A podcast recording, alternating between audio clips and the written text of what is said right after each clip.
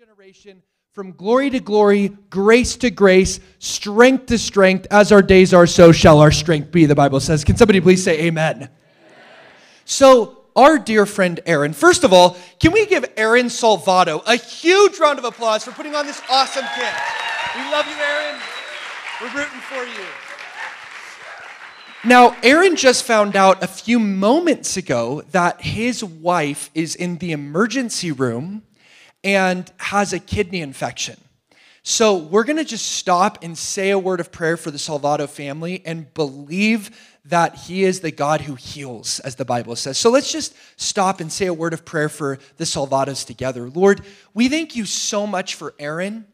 We thank you for the fact that he has put on such an epic camp this week. We thank you for all the hard work he's put in and all the effort he's put in to make this happen. And now we pray for him just to have inner peace from you, that you would heal his wife, that you would touch her even now in the emergency room, that you would remove the infection in her kidneys, and that you would give her wholeness and health.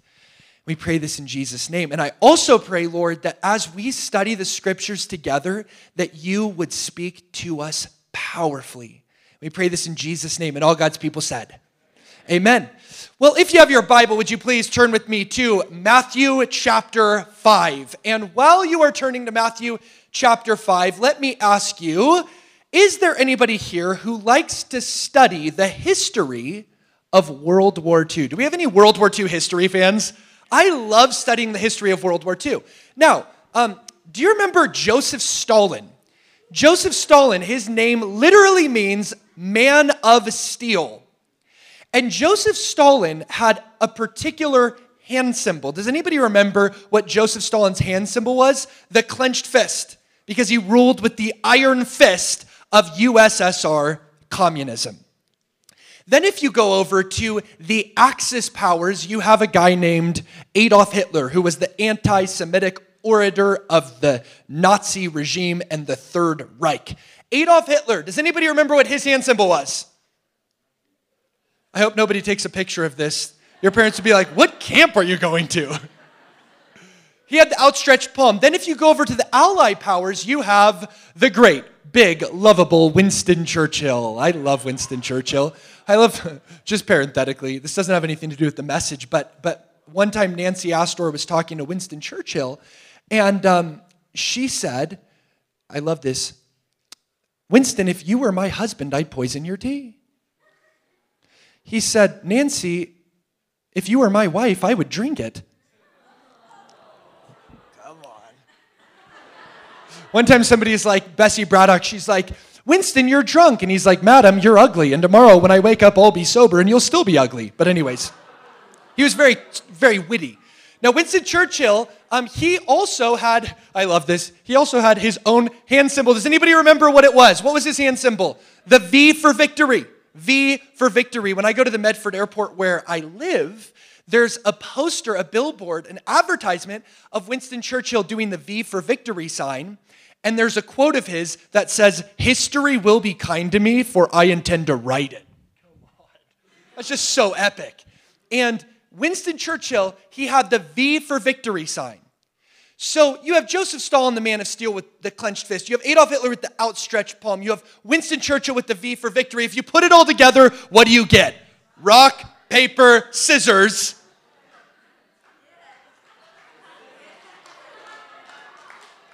And scissors always wins because the V for victory is also the peace sign. In the Bible, Paul the Apostle equates peace with victory. The Bible says, as Paul wrote the Romans, the God of peace will crush Satan under your feet shortly.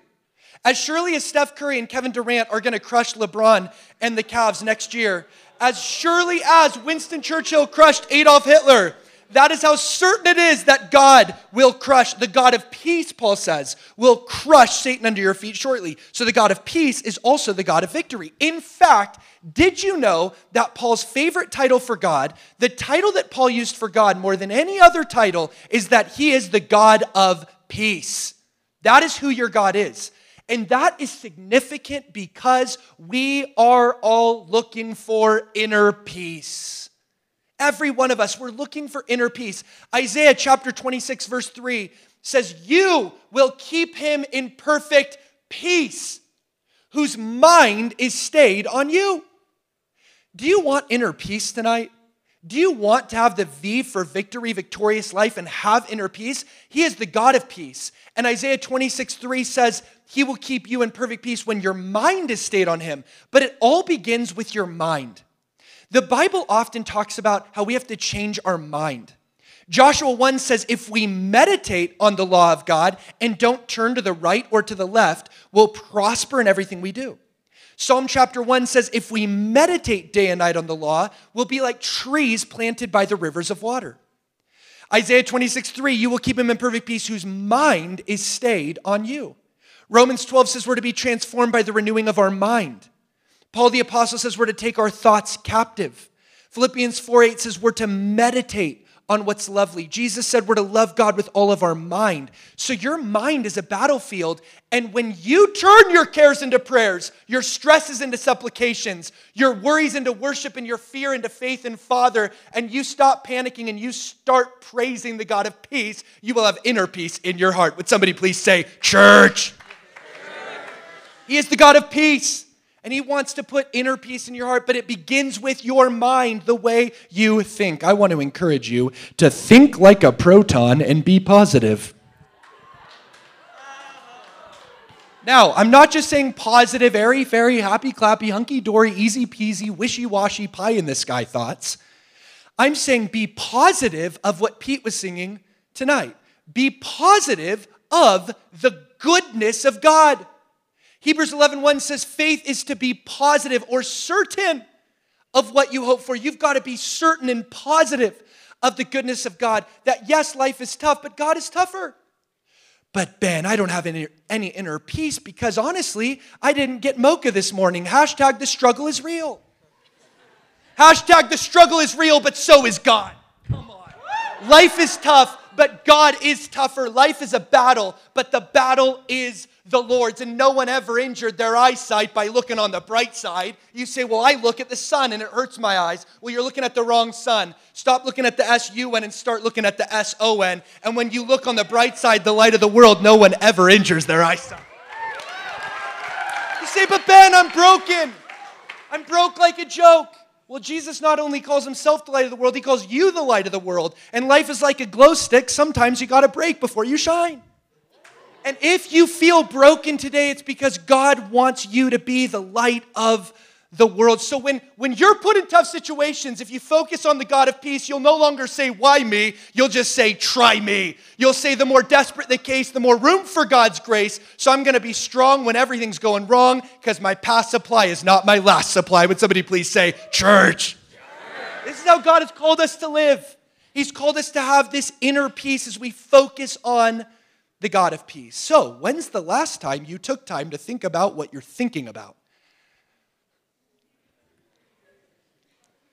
Did you know that scientists tell us that the average person has over 30,000 thoughts every day? That's a lot of thoughts. When's the last time you took time to think about what you're thinking about? Everything emerges from here, from the mind. We need to be transformed by the renewing of our mind. You have 30,000 thoughts every day. In fact, did you know that science tells us that how you think even affects your health? Scientists call this the placebo effect. They call it the psychosomatic effect, which are just fancy words, which simply mean how you think affects your health. Interestingly enough, scientists tell us that 75 to 95% of the sicknesses that plague us today are a direct result of thought life.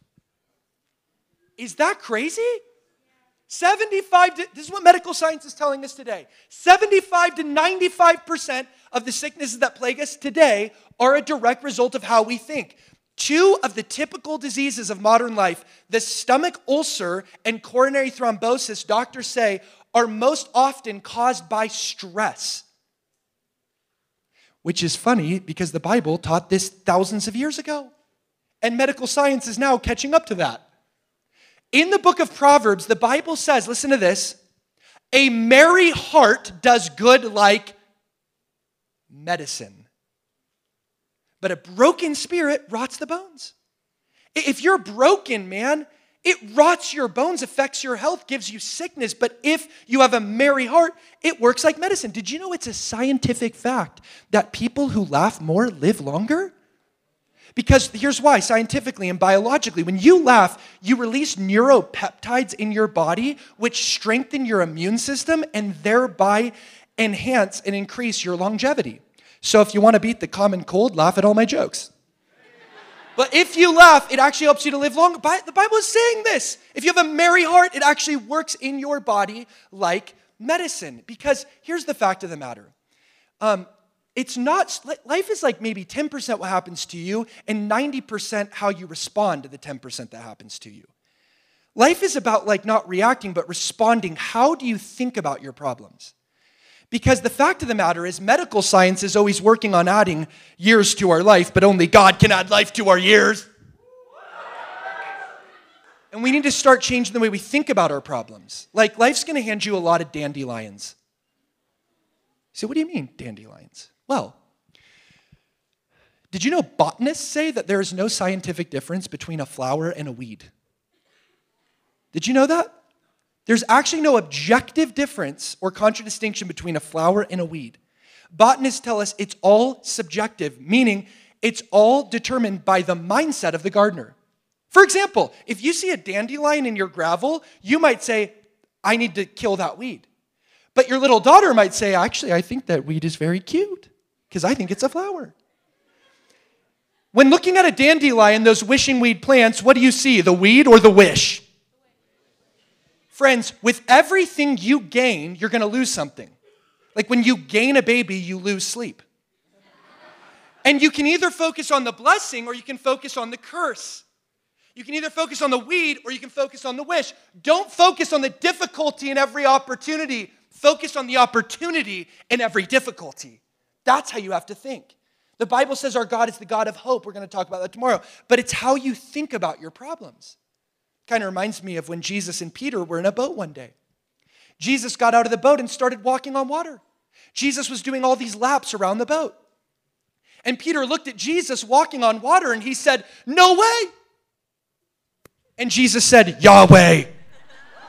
Friends, when you go through storms, you don't say no way, you say Yahweh. You don't focus on the size of your storm swells, you focus on the size of your strong Savior. You don't focus on the power of your giant, you focus on the greatness of Jehovah. You don't focus on the fatality of the grave, you focus on the faithfulness of your God. You don't see the weed, you see the wish. You don't focus on what you lose, you're focused on what you gain. You're not seeing the difficulty in every opportunity, but the opportunity in every difficulty. It's a different way to think about life. And you know, when you walk with God, you can even have inner peace when you're facing death. Truly. Even when facing death, you can have peace. When I was a kid, I used to get stung by a bumblebee a lot.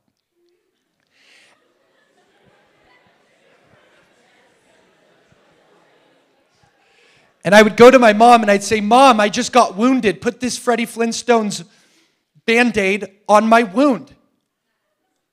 She would say, Ben, I know that bee hurt you. But you know what happens to a bee when it stings you? It dies. Stings you once, it dies. Ben, you beat the bee. I say, No, mom, the bee stung me. The bee beat me. No, you beat the bee. I say, How did I beat the bee? She said, That bee hurt you, but whenever that bumblebee stings you, it dies. So you beat the bee. When Jesus died on the cross, death hurt him. But when death tried to hurt Jesus, the Bible teaches that something happened to death. It died. The Bible says, Oh, grave, where is your victory? Oh, death, where is your sting? He's the Lord of Lords and King of Kings who puts death to death, so we don't got to be scared to death of death. At the place of the skull, he crushes the skull of the serpent. So, like that bumblebee, it hurts me, but it dies. So, too, Jesus got hurt by death, but death died. Oh, grave, where is your victory? Oh, bumblebee of death, where is your sting? Come on, somebody please say church. God has called you to have this inner peace, even in the face of death. I love Jesus, man. Whenever he's faced with death, he's always giving people inner peace. Always. Jesus put the fun back in funeral. He did. Everywhere he goes, he turns the funeral into a festival. He goes to Jairus' daughter, raises her from the dead according to Luke. Talitha Kumi, little lamb, arise. And when he raises her from the dead, the first thing he says is, Give her something to eat. Raising from the dead works up an appetite. Bring in the animal style fries. True story. Then we see Jesus outside of the town of Nain. And Jesus, he sees this funeral procession outside of Nain. And he sees the carcass of a, of a boy, and the boy's only mother was there. Or the, well, it was his only mother. he was her only son. And she was weeping. She was crying. But little did she know, little did she know that this boy, who was the only son of this mother, was about to meet God's only son, the only son of the Heavenly Father. And Jesus goes up to this lady, and I love it. He says, Weep not. Do you know how, I've done some funerals in my life. Do you know how much chutzpah that would take to go up to a widow who just lost her only child, her whole family, and then say, Don't cry? That is like bad apple awesome sauce. That would take so much chutzpah to say, Don't cry. But why could he say that? Why could he say, Do not cry? Because Jesus says, I am the resurrection and the life. You know how we say, Oh man, that band is life or that artist is life? Jesus says, I am life. John 14, verse 6. I am life. Oh, raspberries, there's God, they're God's Sour Patch kids. They're life. Jesus says, I am life. And he comes, speaks life into dead things, hope into weary souls, says, Weep not. Why? Because he touches the carcass of the boy, and the boy comes back to life in the story. I love that. Then you see, Jesus goes to Lazarus' tomb.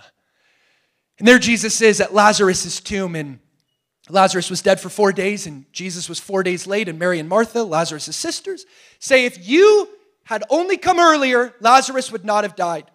But little did they know, when Jesus was four days late, he was right on time, like Gandalf the Grey. Jesus is never early and he's never late. He's always right on time. Would somebody please say church? So, Jesus, I love this. He goes to Lazarus' tomb and he says, Lazarus, come forth. Now, why didn't he just say, come forth? My dad, who's a Bible teacher, he suggests that it's because if Jesus just said, come forth, all the dead people would have come out of their tombs and it would have been like a zombie apocalypse. A bunch of dead people coming forth because the resurrection and the life says, come forth. So he specifically says, Lazarus, come forth. And in his mummy swaddling burial clothes, he comes out of the grave and comes back to life because Jesus puts the F U N back in F U N. He turns the funeral into a festival. Friends, you can even have this inner peace when you're facing death. Why? I'll tell you why. Because Jesus said in John chapter 5, Verily, verily, I say unto you, whoever believes in me, whoever believes in him who hath sent me, has passed from death to life. See, when you die, friends, it's gonna be like going from womb to world. It's like going from being a caterpillar to then becoming a butterfly. It's like watching the Minions movie to then moving on to Star Wars. That is how great the jump is going to be from this life into the world God has created for us as children of the Father in heaven. So we don't even have to be scared to death of death. Are you picking up what I'm throwing down? Are you mowing what I'm growing? Are you catching what I'm pitching? This is big, man. You really do have this inner peace when you walk with the Lord. So that leads us to Matthew chapter 5. What we're going to talk about tonight is how you can have this mindset of inner peace. As you live with the king, this, this passage has been called the manifesto of the king. This is where the king talks about his kingdom. And first, we're going to see what your identity in this kingdom is. And then we're going to see how from your identity will flow action. You're going to see who you are in the Lord, like your identity, and how that will affect your day to day life as you put wheels on it and as you put feet to your faith. As we consider what it means to be with the king and how this gives us inner peace. Take a look at Matthew chapter 5, verse 3. Now, before we do this, actually, I must say one more thing. These are called the Beatitudes. Everybody, please say Beatitude. These are not do attitudes, these are beatitudes. It's a state of being. We are not human doings, we're human beings. It's not about what we can do for the king, it's a state of being with the king, as our theme is. Now, it's called a beatitude because it comes from the Latin word beatus. Everybody say beatus. And beatus means blessed. And in this passage, Jesus gives you your identity in that he calls you blessed, just like Mary, blessed and highly favored of the Lord. You are blessed. Let's take a look. Matthew chapter 5, verse 3. Please look down at your Bible. In this passage, Jesus says, Blessed, Matthew 5, verse 3, blessed are, I love this, the poor in spirit, for theirs is the kingdom of heaven. Blessed are you who are broke like a joke. I love how Jesus calls you blessed. I want you to look at your neighbor and say, You're too blessed to be stressed. You're blessed.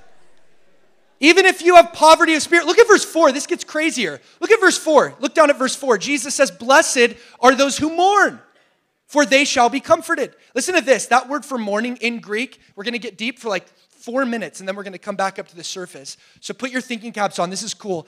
That word for mourn in Greek is the most intense word for mourning in the Greek syntax. It's actually the word used of somebody who mourns a loved one at a funeral. Blessed are you who mourn like those who mourn for the dead, for you will be comforted. Look at verse 5. I love this. Verse 5. Jesus says, Blessed are the meek, for they shall inherit the earth. Blessed are the meek. Uh, that word meek in Greek is praeus. Everybody, please say praeus. And praeus was the word used of a stallion that was wild and then was broken and learned to respond to the rein of command, the rein of the rider. So, too, blessed are you when you're broke because then you respond to the rule and reign of the king as you live with the king. Because even if you're broken, it's okay. Life is like a glow stick. Sometimes you gotta what? Break before you shine. Look at verse 6. Blessed are those who hunger and thirst for righteousness, for they shall be filled. Now, the, the, the grammar in Greek is awesome. It can literally be transliterated Blessed are you who hunger and thirst for the whole of righteousness, for you shall be filled. Modern day language, it's not just blessed are you who want a pizza slice of righteousness, it's blessed are you who want the whole Ninja Turtles pizza box of righteousness. It's not just blessed are you who want a Dixie cup of righteousness, but blessed are you who chug the whole pitcher. That's what the Greek is implying. It's literally blessed, blessed are those who starve for righteousness, for they shall be filled. Take a look at verse 7. I love this. Verse 7, Jesus says, Blessed, there it is, too blessed to be stressed. Blessed are the merciful, for they shall receive mercy. Remember, Jesus spoke this in Aramaic. Matthew transliterated it into Greek. Now, Jesus, being a Jewish teacher, would talk about mercy in a way that his Hebrew audience understood. To the Hebrews, the word mercy was the word chesed. Everybody, please say chesed. Chesed meant you learned to get inside of other people's skin, to feel with their feelings, to see through their eyes, and to walk in their shoes. Blessed are you when you feel for other people. When you, as the Bible says, weep with those who weep. When you know that sometimes your friends can't see the world clearly because their eyes are blurred by tears. And you learn to see the world through their eyes. Blessed are you, for you shall receive mercy. Look down at verse 8. Blessed, I love this, blessed are the pure in heart, for they shall see God. That word for pure in Greek is the word katharos. Everybody, please say katharos. This was used as a military term. Um, if, an, if an army was purged of the discontented, cowardly, and inefficient soldiers, and it was only made up of the first class fighting force, only made up of like Jason Bourne, can't wait, Chris Kyle, you know, uh, American Sniper, Marcus Luttrell, Jack Bauer, Bomb.com, James Bond warriors. When an army was only made up of like the Navy SEALs and the Army Marine Recons and Green Berets, when the army was purged of all cowardly soldiers, that army was called Katharos. That's the same word Jesus uses. Blessed are you when your heart is purged of all the cowardly desires and you purify the attitudes of your heart, then you will see God when your heart's desires are only the first class fighting force. I love verse 9. Look down at verse 9. Jesus again uses the word blessed. Jesus says, This is your identity. You're too blessed to be stressed. Blessed are the peacemakers, for they shall be called sons of God. This one's hard for me. Sometimes when people are mean to me, I think, do you eat nothing but the souls of kittens and the dreams of impoverished children? Why? You know what Jesus says? Make peace with them. You're too blessed to be stressed out about whatever they're saying about you or doing to you. Just make peace with them. I love this. Look at verse 10. Verse 10, Jesus says, Blessed, I love this, are those who are persecuted for righteousness' sake, for great is their reward in heaven. For theirs is the kingdom of heaven. Look at verse 11. Blessed are you when men persecute you and revile you and say all manner of evil against you falsely for my sake. Rejoice and be exceedingly glad, for great is your reward in heaven. This is our last deep part. Listen, that word for rejoice and be exceedingly glad, that phrase in the Greek is agal I asthai. Would everybody please say agal I asthai? What it literally meant is leap for joy. The early Christians could read in Greek, so when they read this phrase, agalliasthai, when you're persecuted, they took it literally. And history tells us that sometimes when Christians were about to be burned at the stake, they would leap for joy. And their persecutors were so confused. They're like, why are you agalliasthai right now? Because they're like, we're too blessed to be stressed, sucker. Our reward is going to be great in the kingdom of heaven. Wow, this is your identity, man. You are too blessed to be it's true, man. That is who you are. These are not do attitudes, they're be attitudes, and they're not bad attitudes because a bad attitude is like a flat tire. You can't go anywhere until you change it. So, this is a different way to think. This is a different attitude about life. Oh, man, I love this. I love this. Now, what in the world does it mean to be blessed? All I know is that when I sneeze, I just want people to say, God bless you, but I never really knew what it meant. If I sneeze and nobody says, God bless you, it's one of my pet peeves. I just sneeze again until they bless me. But this word for bless, you got to know, like, like when you say God bless you, do you know what a beautiful phrase that is? It's interesting. The word uh, beatific, it's an English word that means beautiful, comes from this word beatus, which means blessed. And I love this. It's one of the most beautiful phrases you can use when you say, God bless you. It's beautiful. Here's why. Um, this word for blessed in the Greek language is the word makarios. It is my favorite Greek word. Makarios. Would everybody please say makarios? Now, here's what it meant. The feminine form of the adjective was he makaria. Here's what it meant in Jesus' day. The word makarios was actually the nickname of an island in Greece that's called Cyprus. 40 years ago, there was a president in Cyprus called Makarios III. Makarios is the nickname of the island of Cyprus. Why is that significant? It's about to get cool. Because that island, the Greeks said, had all the fruits, flowers, trees, minerals, natural resources, climb, climb, it, and weather that would make for a person's perfectly happy life. It is sunny with a high of 75. It is the Bahamas. It is the Caribbean. It is Mallorca. It is Oahu. It is Waikiki Beach. It is Maui. It is Fiji. It is Tahiti. What is Jesus saying? Oh, the happy island bliss of those who are too blessed to be stressed. How cool is that? That's what the word means. Ha- in fact, that word Makarios wasn't even used of humans in Jesus' day, it was always used of gods. Jesus is saying, Oh, the God like bliss, the happy island bliss of those who walk with me. Now, notice who he's blessing. This is your identity, friends, as you live with the king, as we study the manifesto of the king. He says, You are too blessed to be stressed. That is your identity. But who is he blessing? He's blessing, verse 3, those who are broke like a joke. Verse 4, those who mourn like those who mourn for the dead. Verse 5, those who are broken like a stallion praotes. Verse 6, those who are starving. Verse 7, those who weep with those who weep. Verse 8, those who purge their hearts. Verse 9, those who have to make peace with those who wrong them. Verse 10, those who are persecuted. Those are the people that Jesus says are on the happy island of godlike bliss, Makarios, too blessed to be stressed. Why? I'll tell you why.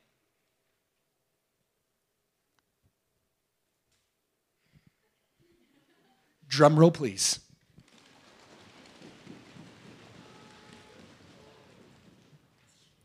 Because on your worst day with God, you are better off than on your best day without God. Would somebody please say, Preach it, white boy?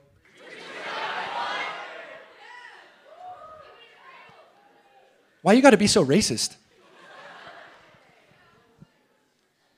on your worst day with God, you are better off than on your best day without God. You can't do enough good things to get God. It's not about what you do. You can't do enough good things to get God. You can't do enough bad things to lose God. Lo, I'm with you always, Jesus said, even to the ending of the age. I'll never leave you nor forsake you.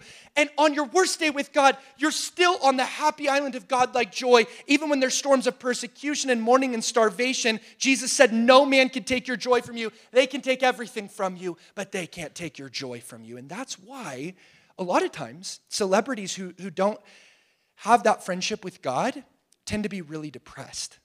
Here's why um, Shia LaBeouf, just do it. Shia LaBeouf, when he was at the pinnacle of his popularity, he was. Uh, he had the it factor. He was Steven Spielberg's poster child. He was the highest grossing actor of my generation. And um, when he was at the top of his career, just after he had made like Indiana Jones and Eagle Eye and all the Transformers movies, he was giving an interview to Parade magazine. And he said, at the pinnacle of his success, making the box office billions of dollars as a 20 something. And he gets to be in a movie with Megan Fox. I mean, the guy was living the dream. And he said to Parade magazine, I have a God sized hole in my heart that nothing can fill, and I have no idea why I am an alcoholic.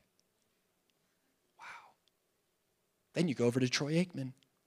After Troy Aikman won the Super Bowl with the Dallas Cowboys, he went to his hotel room, ordered pizza, and sat there and thought, what is the meaning of life? Jim Carrey said, I wish everybody could be rich, famous, and have everything they ever wanted so they could see it was the answer to nothing. Chris Martin, the lead singer of Coldplay, sings after selling tens of millions of albums Time is so short, and I'm sure there must be something more. Tom Brady, after he won three Super Bowl rings, married a supermodel named Gisele, goes on 60 Minutes and says, I've won three Super Bowl rings. Everybody thinks I have everything. But he said, Is this it? There's got to be something more. Because you could win the Super Bowl, you could date Megan Fox, you could be making the box office billions of dollars, and you could be a, a comedian like Jim Carrey, but if you don't have an awareness of his there-ness, it's a hellhole. Now, don't get me wrong, I am all for following your dreams. Like, I'm huge into that. My favorite verse in the Bible is Psalm 37 4, which says, Delight yourself in the Lord, and he will give you the desires of your heart. When you're delighting in God, you got to follow your dreams, absolutely. But if we have the desires of our heart, but we don't have a delight in the Lord, we're going to be really depressed. Because on our best day without God, we are worse off than on our worst day with God. Would somebody say church? church? So, you, my friends, have a joy that no man can take from you. As we begin to descend this plane, would you please look down at verse 13? That's your identity. Okay, your identity. You're too blessed to be stressed. Not do attitudes, be attitudes. But action will outflow from this identity. When you understand that you're too blessed to be stressed, you then go take that happy island of godlike bliss and you go spread the hope and the good news to the world around you. I have the best job in the world. I don't preach the blues, I preach the good news. I've never had to say, turn to the bad news according to Matthew. It's always turn to the good news according to Matthew, turn to the gospel. And we got to go share this good news, this hope, this gospel, this Makarios too blessed to be stressed with the world around us through action, as we already know this is our identity. Look at verse 13. I love this. Jesus says, You are the salt of the earth. But if the salt has lost its flavor, it is then good for nothing but to be thrown out and trampled underfoot by men. Verse 14. You are the light of the world. A city that is set on a hill cannot be hidden, neither do men light a lamp and hide it under a bushel, but put it on a lampstand for all in the house to see. Verse 16, let your light so shine before men that they may see your good works and glorify your Father in heaven. So Jesus is saying, you're too blessed to be stressed. That's your identity with the king. Now, your actions for the king is that you're to take that blessedness and go be salt and light to the world around you. I love salt and light. I love when Jesus says, You are the light of the world. I think I said this last camp, but man, I hope when I die, people say Ben had a 2.0 grade point average. He made a lot of mistakes and he sounded like a girl, but at least he was a lump of sunshine. I, I always like to say that. Like, I hope my tombstone says, Here lies a lump of sunshine. Because Jesus didn't say, you, You're destined to drizzle, you have a shine design. He didn't say, You're the gray rain cloud of the world and go drizzle on peeps. He said, No, you are the light of the world and go give people soul suntans. I love hanging out with Aaron. I love hanging out with you guys because you just give me a soul suntan, man.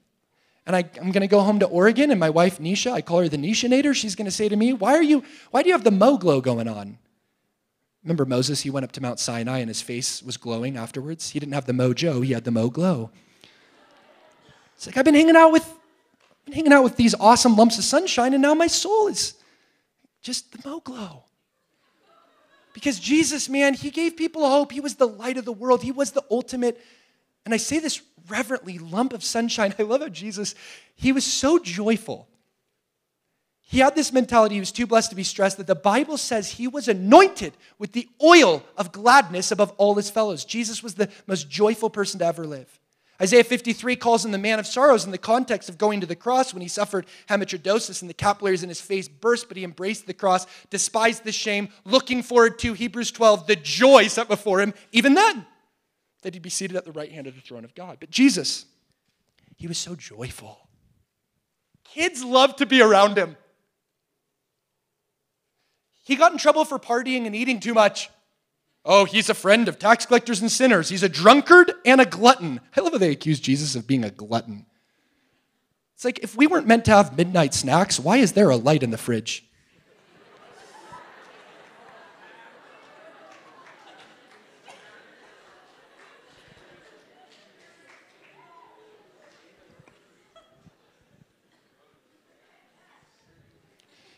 I love how the first thing Jesus does when he rises from the dead in John 21, according to the story, he, he says, Do you have any food?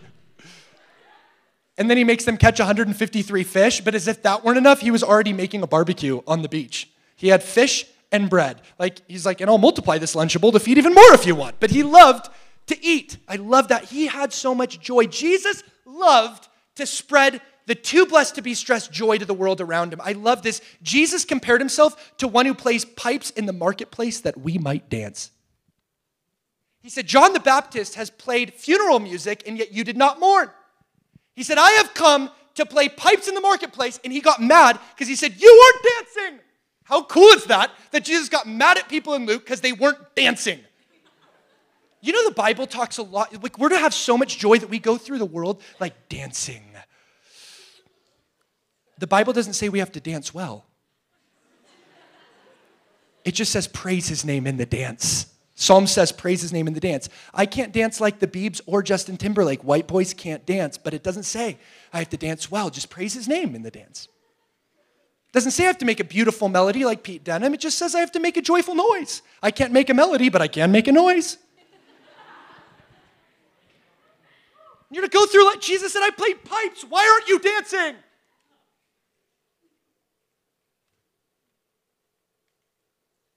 Dance in defiance of the dark.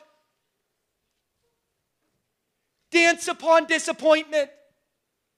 The Bible says he turns our mourning into dancing. The Bible says he turns our sorrow into joy. The Bible says he gives us the garments of praise in exchange for the spirit of heaviness. The Bible says he gives us beauty for ashes. The Bible says he gives us the oil of joy in exchange for mourning. The Bible says if you sow in tears, you're going to reap in joy. The Bible says weeping may endure for the night, but joy comes in the morning. The Bible says praise his name in the dance because life ain't about waiting for the storm to pass, it's about learning to dance in the rain. Come on. That's how God has called us to live. You dance in defiance of the dark. I played pipes. Why aren't you dancing? Jesus is saying, I'm coming to give you a joy, John 16, 22, that no man can take from you. So basically, just go be a lump of sunshine. But then, verse 13, as I close, I love what Jesus says in verse 13. He says, Not only are you to take this too blessed to be stressed identity and be a lump of sunshine with it to the world, but verse 13, you are to be the what? Now, when you say somebody's salty today, that's a bad thing. You're like, they're a buzzkill. But in Jesus' day, when you said somebody was salty, it was the best compliment you could give them. The Romans said there is nothing more useful than sun and salt. That's an ancient quote. And so in Jesus' day, to be salt was a huge compliment. Salt did a lot of really cool things. Like, for example, salt uh, would, would keep decay at bay because they didn't have refrigerators. So you would pour salt on food and it would keep like uh, decomposition and entropy and the second law of thermodynamics and like all of this decay, it would keep it at bay. So it was used to preserve food, to keep it from going bad. Salt also uh, represented purity. In the ancient world, the Romans said salt's the purest of all things because it comes from the purest of all things, the sun and the sea. Though our sins were like scarlet, they shall be white as salt or white as snow. represents purity, but I love these last two. I love this. If the band could come up at this time, salt lends flavor to life. Notice Jesus says, if the salt loses its flavor, how shall it be seasoned again? It's then good for nothing but to be thrown out and trampled underfoot by men. Don't lose your seasoning. It's funny, notice how Jesus says, uh, if you lose your, your zest for life, if you lose your flavor, you're going to be trampled on by people. Actually, historically, did you know that um, some ancient Christian churches took this text too literally? And if you, like the guy in Corinth, were getting drunk on communion and sleeping with your dad's wife, and then Paul handed you over to the synagogue of Satan, when you repented and came back into the church, some churches would make you lie at the door of the church and, and, and they would actually trample over you. And you would say, Trample upon me, for I am the salt that has lost its flavor. So if you sin, tomorrow morning we're going to all walk on you at the door. I'm joking. Jesus wasn't being literal, he was using a hyperbole. He was saying, if you have lost your zest for life, if you have lost your flavor, if you've lost your joy, you've lost your effectiveness. Do you guys have Red Robin in Southern California? Dude, when you go to Red Robin and you put that seasoning, do you know the seasoning salt that I'm talking about on the french fries?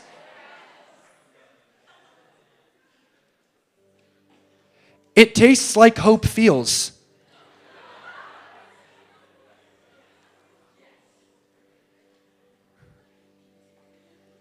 If the world says of us, those Christians, they really suck the flavor out of life, we missed our calling.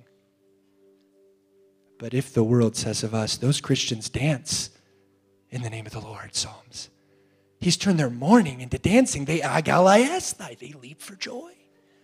Those Christians, they make a joyful noise. Those Christians bring out the flavor in life. Jesus says, Ah, you have fulfilled your teleologic design. You have fulfilled your calling. You are living your destiny. So we're to lend flavor to life. We're to go out with our identity. We're too blessed to be stressed, and we're to go bless others when they're stressed. And lastly, salt makes people thirst. It makes them thirsty. I'm not talking about that kind of thirsty, I'm talking about literally thirsty. Psalm chapter 42 says, My soul thirsts for the living God. And you'll notice that salt, it makes people thirsty. Like when you go to the movie theater, you buy their popcorn and they put a bunch of salt on your popcorn because then halfway through the movie, after eating so much salt, you get so thirsty that you have to go to the concession stand and buy their $25.50 drink. It's an awesome business tactic. Salt makes you thirst. Guys, we're to live with this mentality. I'm too blessed to be stressed. I have the God of peace who gives me the victory. So much so that the world will thirst for the hope that we have. And they'll say, Psalm 42, my soul pants for the living God like a deer panteth for the water brooks. And we'll say, Let me lead you to Jesus, who in Matthew chapter 5 says, Blessed are you who are thirsty, for you shall be filled. We'll lead him to John chapter 4, where Jesus said, if you thirst, come to me, and I will give you water that will cause you to never thirst again. We'll lead them to John 7, where Jesus said, Whoever thirsts, let him come to me, and out of his belly will gush forth torrents of living water. This spake he of the Holy Spirit.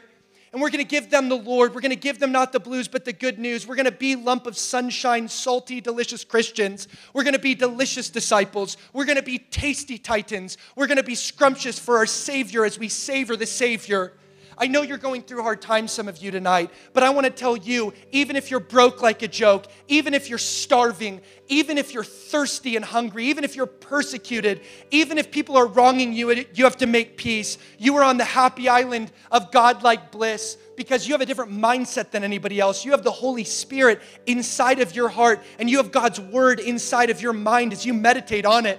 And when bad things happen to you, it's okay. You've changed the way you look at things. You don't see the weed, you see the wish. When you're broken, you're like, hey, I'm a glow stick. I'm the light of the world. Sometimes I break before I shine. I ain't gonna say why me. I'm just gonna say try me. The struggle is real, but so is God. Life is tough, but God is tougher. My past supply ain't my last supply. I'm gonna be strong when everything's going wrong. I'm gonna have a checkup from the neck up, get rid of stinking thinking, and have an attitude of gratitude because outlook determines outcome. And when my outlook gets bleak, I try the uplook because if I change the way I look at things, things will change the way they look. The problem is never the problem. The problem is my attitude about the problem. So I need a B attitude, not a bad attitude, which is like that flat tire. You can't go anywhere until you change it. Because listen, my hopelessness about a problem is a bigger problem than my problem. And when my problem is too big for me, it's just the right size for God. Why are we too blessed to be stressed? Because just because bad things are happening around me doesn't mean they need to be happening inside me. I can't control what happens to me, but I can control what comes through me. God doesn't do anything to me, He only does things for me. And if God's gonna do something for me, He's first gotta do something in me. So don't look down and give up. Look up and get up. Jesus rose so you can rise. And you'll say, My faith will never be dictated by my circumstances, but rather my circumstances will always be dictated by my faith. I'm the light of the world. I'm the salt of the earth. I'm too blessed to be stressed. So let's dance in defiance. Of. Come on, man. Let's sing. Let's.